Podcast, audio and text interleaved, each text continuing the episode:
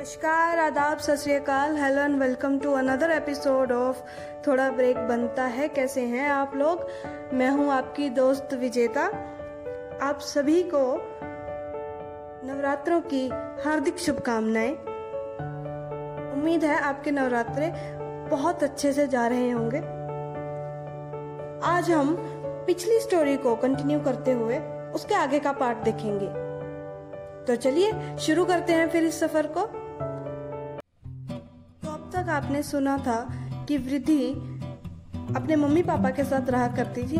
उसकी एक छोटी बहन और एक छोटा भाई हुआ करता था, जिनसे वो बहुत प्यार करती थी, लेकिन उसकी सौतेली माँ और उसकी सौतेली बहन उससे बहुत नफरत करती थी। वृद्धि को उसकी पढ़ाई छोड़नी पड़ी क्योंकि उसके बाबा बीमार हो गए थे, और वो लोगों के घर काम करने जाया करती थी। एक दिन अचानक उसे वापस आते हुए एक बुज़ुर्ग महिला मिलती हैं और वो उसे उनके कपड़ों का ध्यान रखने को कहती हैं।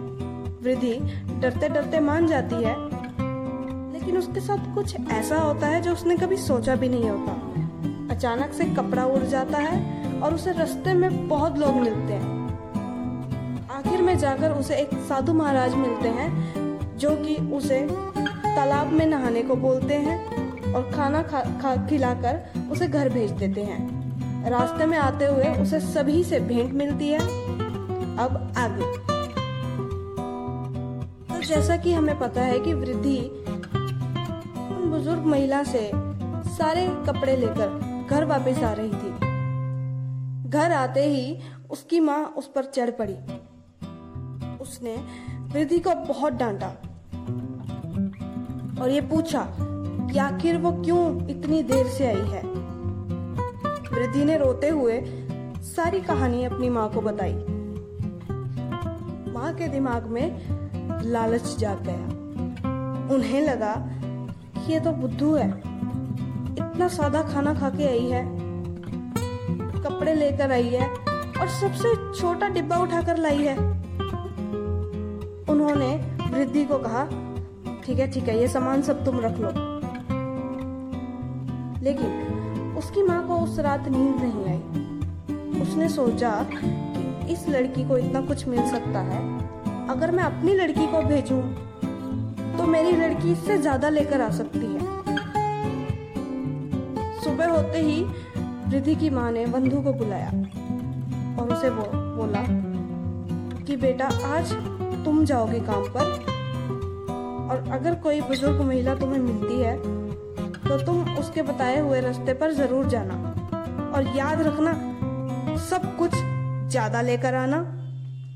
और आखिर में, अगर तुम्हें डब्बा उठाने को कहा जाए तो सबसे बड़ा डब्बा लेकर आना।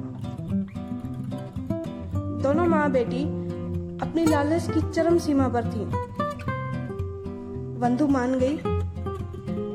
उस दिन काम करने के लिए उन्होंने वृद्धि को नहीं, बंधु को भेजा। जब बंधु घर वापस लौट रही थी तो उसे भी वही बुज़ुर्ग महिला मिली। उन महिला ने उसे कहा कि बेटी, क्या तुम मेरे कपड़ों का ध्यान रखोगी? बंधु ने उन्हें कोई प्रणाम नहीं किया।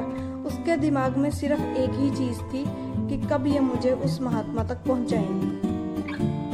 उसने कहा हाँ मैं आपके कपड़ों का ध्यान रखूँगी, आप जा सकती हैं। फिर से उसी तरह हवा चली और कपड़े उड़े। लेकिन बंधु ने कोई कपड़ा नहीं उठाया। वो उसी कपड़े के पीछे भागी जो आगे चला गया था। उसे पता था कि यही वो कपड़ा है जो उसे महात्मा तक लेकर जाएगा। रास्ते में उसे फिर से एक घोड़ा मिला, जिसे चोट लगी हुई थी। लेकिन बंधु ने सोचा, इसकी मदद करूँगी तो मैं शायद समय पर नहीं पहुँच पाऊँगी और वो शायद कपड़ा मेरी पहुँच से दूर चला जाएगा। तो उसने घोड़े को वहीं छोड़ दिया। थोड़ी आगे जाने पर उसने देखा कि एक पेड़ था जो फिर से उससे पानी मांग रहा था। क्योंकि उसके दिल में लालच भरा हुआ था तो दया तो आई ही नहीं। उसने सोचा, इसे पानी दूँगी, शायद मैं देर कर दूँगी कपड़ा आगे निकल जाएगा। उसने फिर से पेड़ को वहीं पर छोड़ दिया। थोड़ी आगे जाने पर उसे भी रिधि की तरह वही मंदिर दिखा, जो कि बहुत बुरी हालत में था। चूँकि उसके दिमाग में लालच भरा हुआ था तो उसने मंदिर को भी छोड़ दिया।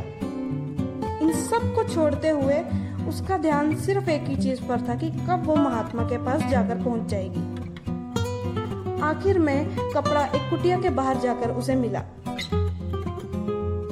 और वो फिर से कपड़ा जब जैसे ही उसने उठाया, साधु महाराज बाहर निकल कर आए। बंधु के दिमाग में एकदम से आया कि आखिरकार जो उसे चाहिए, वो उसे कुछ देर में मिल जाएगा। अपने लालच में वो इतनी पागल हो गई थी कि उसने साधु महाराज को प्रणाम तक नहीं किया। साधु महाराज ने बंधु को फिर से कहा, बेटी, तुम थकी हुई लग रही हो, थोड़ा आराम कर लो। लेकिन बंधु ने साधु महाराज को कहा, नहीं महाराज, मेरे पास आराम करने का समय नहीं है। आप मुझे वो तालाब दिखाइए जिस पर मुझे गोते लगाने हैं। साधु महाराज थोड़ा हंसे। फिर उन्होंने उसे वो तालाब दिखाया जहाँ पर उसे गोता लगाना था। उन्होंने बंधु को बहुत साफ़ साफ़ समझाया कि पुत्री, इस तालाब में केवल तीन गोते लगाने हैं और भगवान का नाम लेना है। लेकिन बंधु ने उनकी बातों को अनसुना करते हुए सीधा तालाब में छलांग लगा दी। तीन गोते लगाने के बाद वो एकदम बदल चुकी थी। लेकिन उसके लालच ने उसे तीन गोते लगाने से ज़्यादा गोते लगाने के लिए मजबूर किया। उसके दिमाग में आया कि वृद्धि तीन गोते लगाने पर इतनी सुंदर और उसे इतना कुछ मिल गया है तो अगर मैं तीन गोते से ज़्यादा गोता लगाऊँगी तो मैं तो कितनी ज़्यादा सुंदर हो जाऊँगी। उसने चार पाँच गोते लगाए और निकलकर बाहर आई। लेकिन जैसे ही उसने अपना शरीर देखा, वो एकदम काला पड़ गया था। वो एकदम कुरूप हो गई थी। उसके शरीर पर काले धब्बे हो चुके थे। उसने चिल्लाते हुए साधु महाराज से पूछा कि ये क्या है? साधु महाराज ने कहा, बेटी, मैंने तुम्हें कहा था, तीन गोते ही लगाने हैं। तीन से ऊपर लगाओगी तो तुम कुरूप हो जाओगी। बंधु वही रोने लग, लेकिन उसने सबक नहीं लिया। वो अभी भी लालच में भरी हुई थी। उसने सोचा, चलो, कोई बात नहीं। कम से कम खाना और डिब्बा तो मिलेगा। सबको छोड़ते हुए उसने सीधा महाराज से पूछा, महाराज, खाने का कक्ष कहाँ पर है? साधु महाराज ने उसे अंदर की ओर इशारा करते हुए कहा, बेटी, उस कुटिया में जाओ और तुम्हें जो खाना है जल्दी खा लो। बंधु सीधा अंदर गई। उसने देखा दुनिया की हर स्वादिष्ट चीज़ वहाँ पर मौजूद थी। उसने उन सभी व्यंजनों में से सबसे श्रेष्ठ और उच्च कोटि के व्यंजन उठाए और अपनी भूख से ज़्यादा खाया। थोड़े आलस आने के कारण वो वहीं सो गई। जब वो उठी तो उसे याद आया कि उसे तो साधु महाराज से मिलना था खाना खाने के बाद। वो बाहर आई और उसने महाराज को कहा, महाराज डब्बे कहाँ पड़े हैं? जो आप मुझे देने वाले हो। महाराज हंसे और उन्होंने कहा हाँ पुत्री, तुम्हारा इनाम तुम्हें मिलने वाला है। ये सभी डब्बों में से तुम अपना मन चाह इनाम निकाल लो। क्योंकि बंधु की माँ ने उसे पहले से ही बताया हुआ था कि सबसे बड़ा डब्बा ही उठाना है तो उसने लालच में आते हुए सबसे बड़ा डब्बा उठाया। हालाँकि वो बहुत भारी था, लेकिन क्योंकि उसके दिल में लालच था, इसीलिए वो उसे उठाकर चल पड़ी। बिना साधु महाराज को प्रणाम किए हुए वो वापस अपने घर की ओर अग्रसर हो गई। रास्ते में लौटते हुए उसे वही मंदिर मिला। मंदिर बेहद सुंदर था और साफ़ हो चुका था। बंधु वहाँ पानी पीने के लिए रुकी, लेकिन वहाँ पर उसे किसी ने पानी नहीं दिया। और सबने उसे दुत्कारते हुए वहाँ से भगा दिया। क्योंकि उसका रूप एकदम कुरूप हो चुका था, उसे कोई पहचानने से ही मना कर रहा था। वो समझ गई कि ये उसे सजा मिली है, जो उसने जाते हुए मंदिर को खराब छोड़ दिया था, इसलिए। वो थोड़ा आगे बढ़ी तो उसे वो पेड़ दिखा, जो पहले पानी मांग रहा था। पेड़ ने अपनी कुछ लकड़ियाँ बंधु के सिर पर दे मारी। वो वहीं गिर पड़ी और रोने लगी। थोड़ी देर बाद उठी और उस पेड़ को कोसती हुई आगे निकल गई। उसे वो घोड़ा मिला, जिसे चोट में देखकर वो आगे बढ़ गई थी, लेकिन अब वो घोड़ा एकदम स्वस्थ था। बंधु ने सोचा, इतना भारी डब्बा उठाकर घर जाना मुश्किल है तो क्यों ना इस घोड़े को इस्तेमाल किया जाए? लेकिन जैसे ही वो घोड़े के पास गई, घोड़े ने एक ज़ोर से लात उसको मारी। उसे अपनी गलती का एहसास हुआ और उसे अपने लालची होने पर गुस्सा आया। उसे अपनी माँ पर भी गुस्सा आया कि उनकी वजह से वो लालची बनी है। बहरहाल सच को स्वीकारते हुए और अपनी गलतियों से सीखते हुए वो वापस घर जाने लगी। उसने डब्बा उठाया और घर पहुँच गई। रास्ते में उसे वो बूढ़ी माई भी मिली, लेकिन उसने उनसे कोई बात नहीं की, क्योंकि वो पहले ही बहुत शर्मिंदा थी, क्योंकि उसने उनके कपड़े घुमा दिए थे। तो जैसे ही वो घर पहुँची बंधु की माँ भागती हुई उसकी तरफ़ आई। लेकिन ये क्या, उन्होंने तो बंधु को पहचानने से ही इनकार कर दिया। तुम कौन हो? तुम मेरी बेटी तो नहीं उसकी माँ ने बोला, माँ, ये मैं ही हूँ। बंधु ने रोते हुए कहा,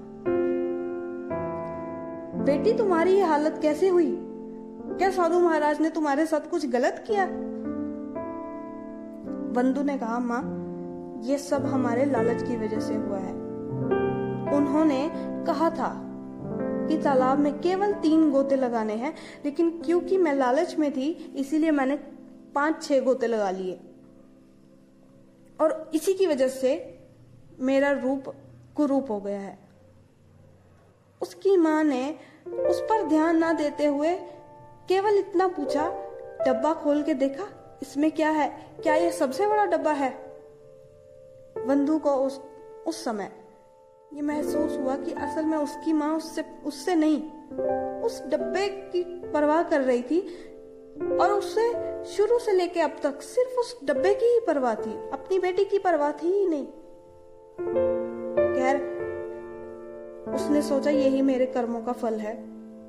उसने कहा हाँ माँ ये सबसे बड़ा डब्बा है। उसकी माँ ने कहा, जल्दी जल्दी खोलो, देखो इसमें क्या है।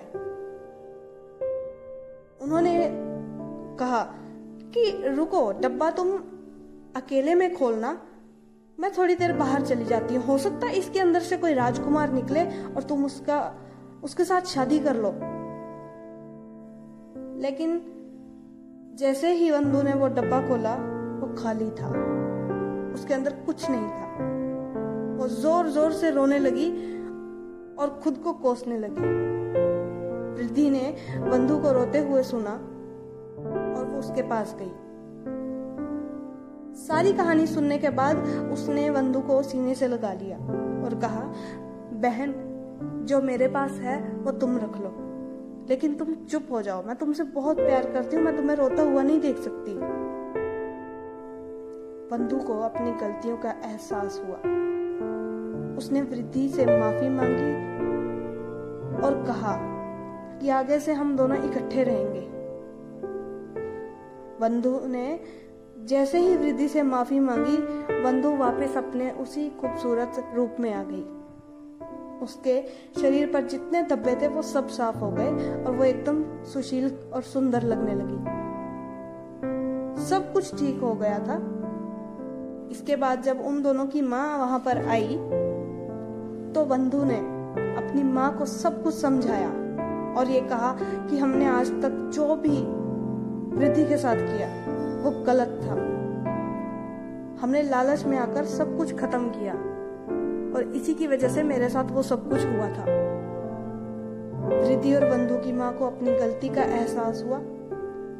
और उसने दोनों लड़कियों को अपने सीने से लगाकर उनसे माफ़ी मांगी।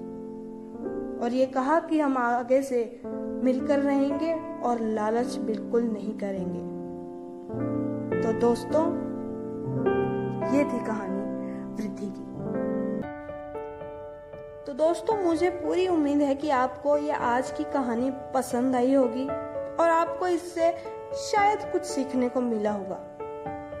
आपको हमारी ये कहानी कैसी लगी, प्लीज़ हमें फीडबैक दें। आप मुझे फीडबैक ईमेल के थ्रू भी कर सकते हैं, या फिर आप हमें इंस्टाग्राम पर भी फॉलो करके हमसे जुड़ सकते हैं। मेरी इंस्टाग्राम आईडी है podcast for life zero six zero two और मेरा ईमेल आईडी है Vijeta zero six zero two at the rate Gmail dot com